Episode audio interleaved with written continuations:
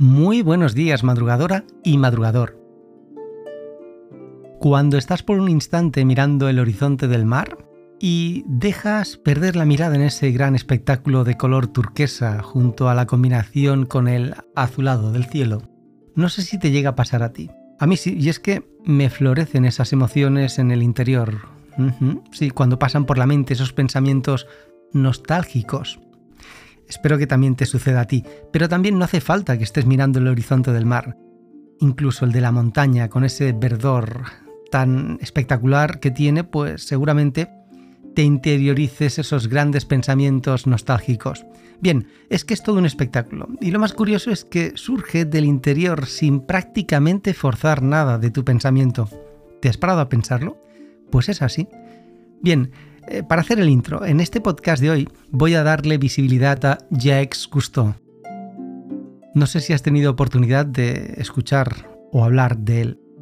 Fue un oficial naval francés, explorador, investigador y gran biólogo marino que estudió el mar. Incluso hemos visto por televisión reportajes sobre la fauna marina.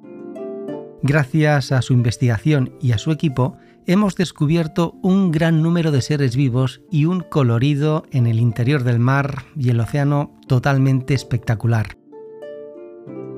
¿Te suena el nombre de Calypso? Pues era el barco más mítico que ha tenido.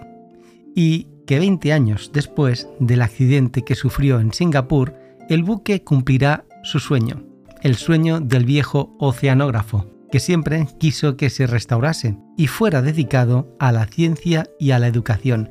¡Bravo! Porque hace falta, sí, y más la conciencia de que el mar es un bien natural que hay que cuidar, como tantos otros, la naturaleza. Ahora sí, que ya con mis emociones, eh, al final no te voy a decir la frase de Jacques Cousteau, es esta. Haz el amor en el mar y no lo ataques.